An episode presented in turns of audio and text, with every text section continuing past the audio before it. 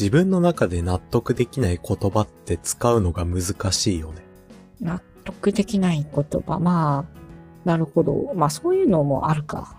なんていうかな。あんまり自分の中でちゃんとその意味について理解しているとは言えないけど、みんながなんとなく使えているような描写が見受けられて、なんとなくの意味は分かっているがゆえに、なんとなく使えてしまうことはできるなっていう言葉。まあ、分かった分かった。つかめたつかめた。まあ、推しとかそういう言葉もそうよね。そうだね。代表的なものとして俺は好きっていうのをあげようと思ったんだけど。好きか。俺はゲームが好きっていうのを公言してるんだけど。うんうん、でも俺、なんていうかな。好きなゲームを、そのゲームが好きっていう話題、話題というか回答した後にすぐに好きなゲームはっていう風に質問されると、いろいろと答えがげるって、そんないっぱい答えがげるような時間これからありますってなっちゃって、何も言えなくなっちゃうんだよ言えないくらいいっぱいあるよってこと？そうだね。まあ確かにそれはゲームが好きだな、確かに。なんというか。ゲームが好きって言ってるのに好きなゲームはって言われても、いや、ゲームが好きなんですよって答えるのも確かに理屈通ってる気はするな。全体、ゲームの全体が好きなのであってっていう話よね。だから俺は何のゲームが好きなのって聞かれた時は、ちょっと色々とあって、全部答えるような時間的余裕もないんで、なんかジャンルとか、銀色の紙のキャラクターが出てくるとか、そういった場合分けをしてもらえますかみたいな風に聞くようにしたんで。なるほど。まあ、相手もただ質問というかな、質問をすることにもコストをかけさせることによって、なんか積極的に会話してる感が出るな。お互いに。そういうなんか副次的な効果もあったんだ。単純に俺が答えに急するなって思って編み出したんだけど。なんていうか、格納立てもさ、よく言うけど、好きなアニメはあるけど別にアニメが好きなわけじゃないっていう風に言うじゃん。言うね。でもこれだとさ、なんか好きなものあるって言われて、テンポが合わなくなるなっていう風に俺は感じるんで。まあ、いや、それは一回好きなものはゲーム、どんなゲームが好きっていう質問になってるからじゃん。ゲーム好きって言われた時に、ポケモンが好きですってもう答えればいいんじゃないみたいなことなのかも。私もで言えばだからアニメアニメとか見るって言われて、アイカツが好きですって言えば完璧なんじゃない？本当にできる？なんていうか、自分で言ってて、これちゃんと質問に答えてないよなっていう気持ち悪さが出ると思うんだけど。まあ、それもそうかも。まあ、でも何より、なんていうか、そういう質問をしてくる人に対して、私は第一にアイカツが好きだと表明できる自信は全くない。そうだったか。ぱり隠したがる気持ちがあるんだよね。きっと、私には。隠したがる自分が何を好きかというのを隠したがる。でも、なんていうか、好きなものの話題ってめちゃくちゃ定番でさ。うん、うん、まあ、初対面の人と会って、一番最初、まあ、一番最初は自己紹介ぐらいだとしても、なんていうか2番目3番目ぐらいになんか好きなものまあ趣味みたいな形で言い換えられることもあるけど、の話って絶対振られるじゃん。うん。なんかもう、私的な人との関わりってあんまりもう、新しい出会いとしてないから、よくわかんなくなっちゃってる。これから就職とかして、嫌が王にも人と付き合わなきゃいけなくなったら、絶対起きると思うけどな。客と、なんか、店の人みたいな関係とかばっかりだから、確かにね。あんまり、どういうものが好きとかじゃなくて、なんか出身地とかあんまり個人の内心に関わらないことでお互い渡り合っていってるかの、なんかそんな感触があるな。大学院でもそんな感じだったかも。絶対聞かれると思うけどな。まあ俺が聞かれたから、ああ、そうか、こういうことを普通聞かれるんだなっていう風に感じただけなのかもしんないが。まあでも聞かれる可能性高い事項ではあると思うよ。もちろん趣味って。さらに言うと、この場合の好きっなものを言った後って好きな理由とか、そういうのを答えるフェーズなの？それは一回相手の質問というか、受け答えを待たなきゃいけないのとかっていうのもよくわかんないんだよ。まあ、多分ね、相手としては続けてもらった方が楽なんじゃないかなって思うけど、なんか、めちゃめちゃ話したがりみたいになってしまうのが恥ずかしくって、私は一回途切らせてしまう。そうだね。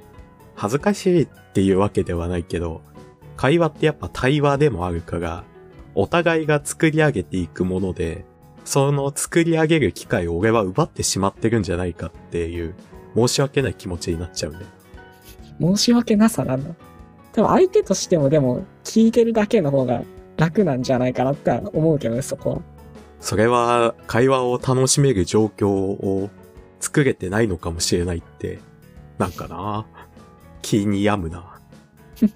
私が人との会話を、まあ人とのっていうか初対面の人との会話を面倒くさがっているということの見抜きまあ、だから逆にそういう表明をしてくれた方が楽だけどね。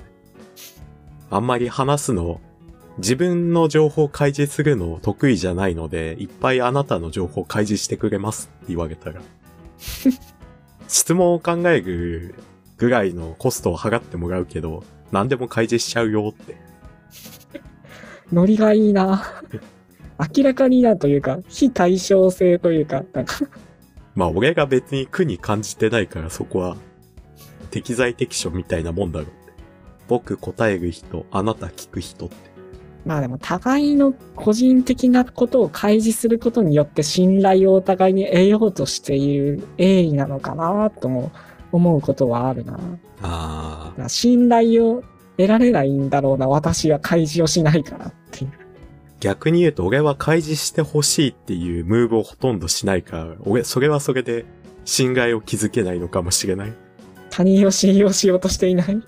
というよりもなんていうか、興味ないよなって。まあ、そうね。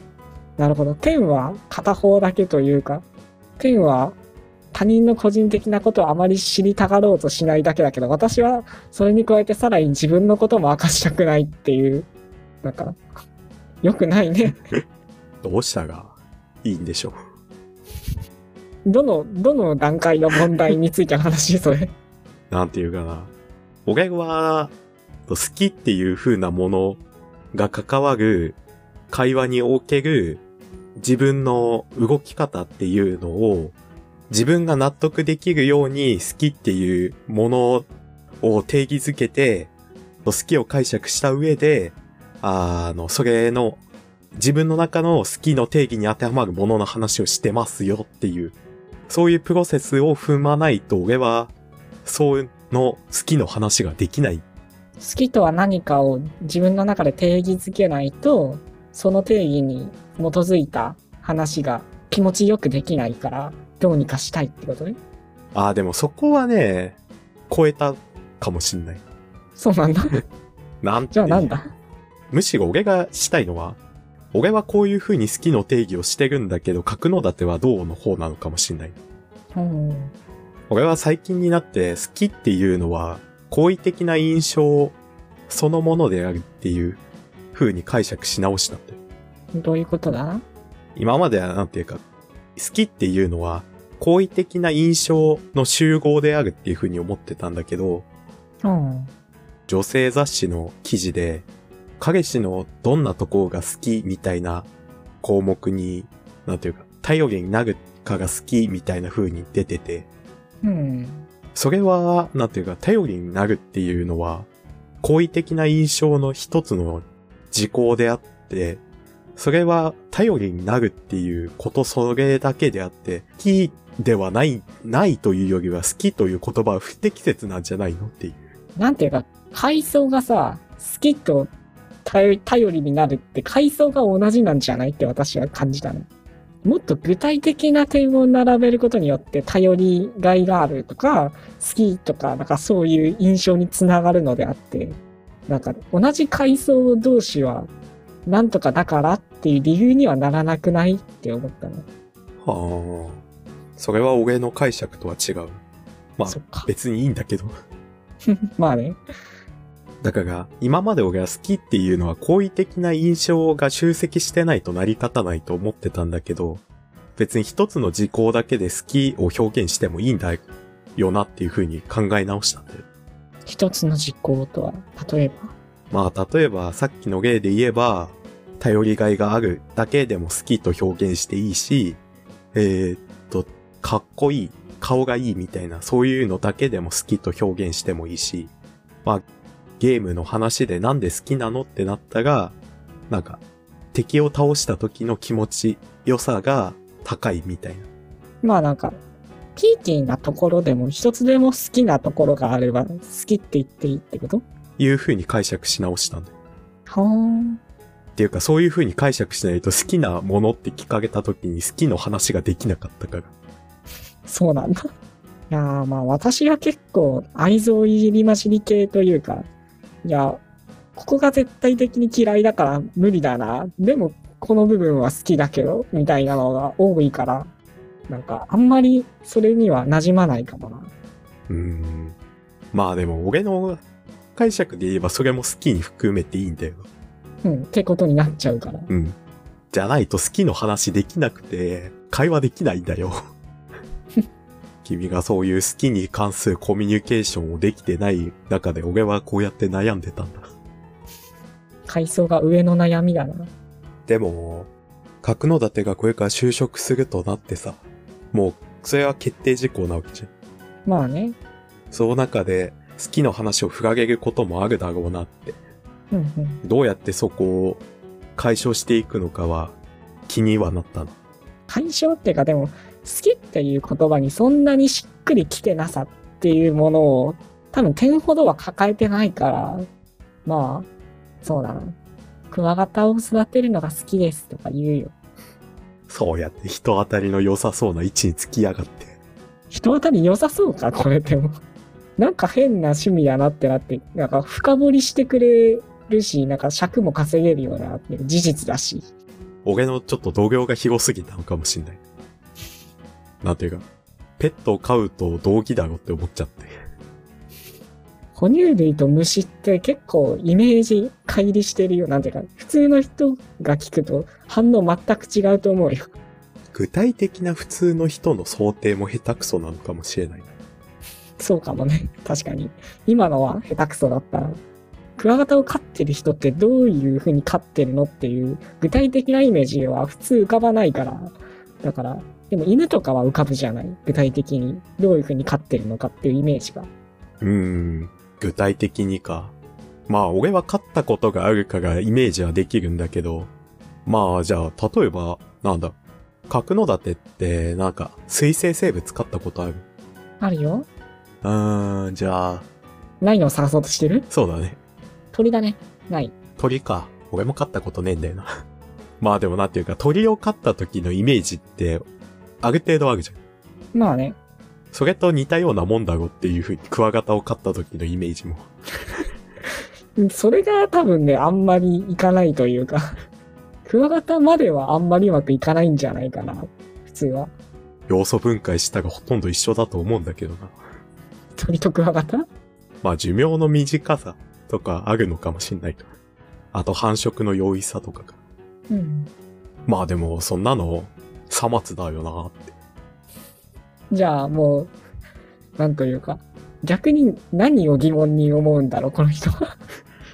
疑問には思うって、どういうこと？いや、なんというか、さまつごとだからいいやって思えたわけじゃん、今。まあ、クワガね、タと鳥の違い。だからもう、クワガタってどういう風に飼うの？っていうところの疑問が発生してないわけじゃん。そうだね。クワガタ飼ってるんだ。いいペットだねって。まあ割と食いついて欲しくって言ってるところもあるからな、でも私そそれは。ああ、期待に応えられない。えクワガタ飼うってどんな感じなんですかとか、何匹くらい飼ってるんですかみたいな、なんか、そういうベタな質問を欲しいなって思思いつつ言うな、私はちょっとこれ。どんな感じなんて聞いたってしゃあないしな。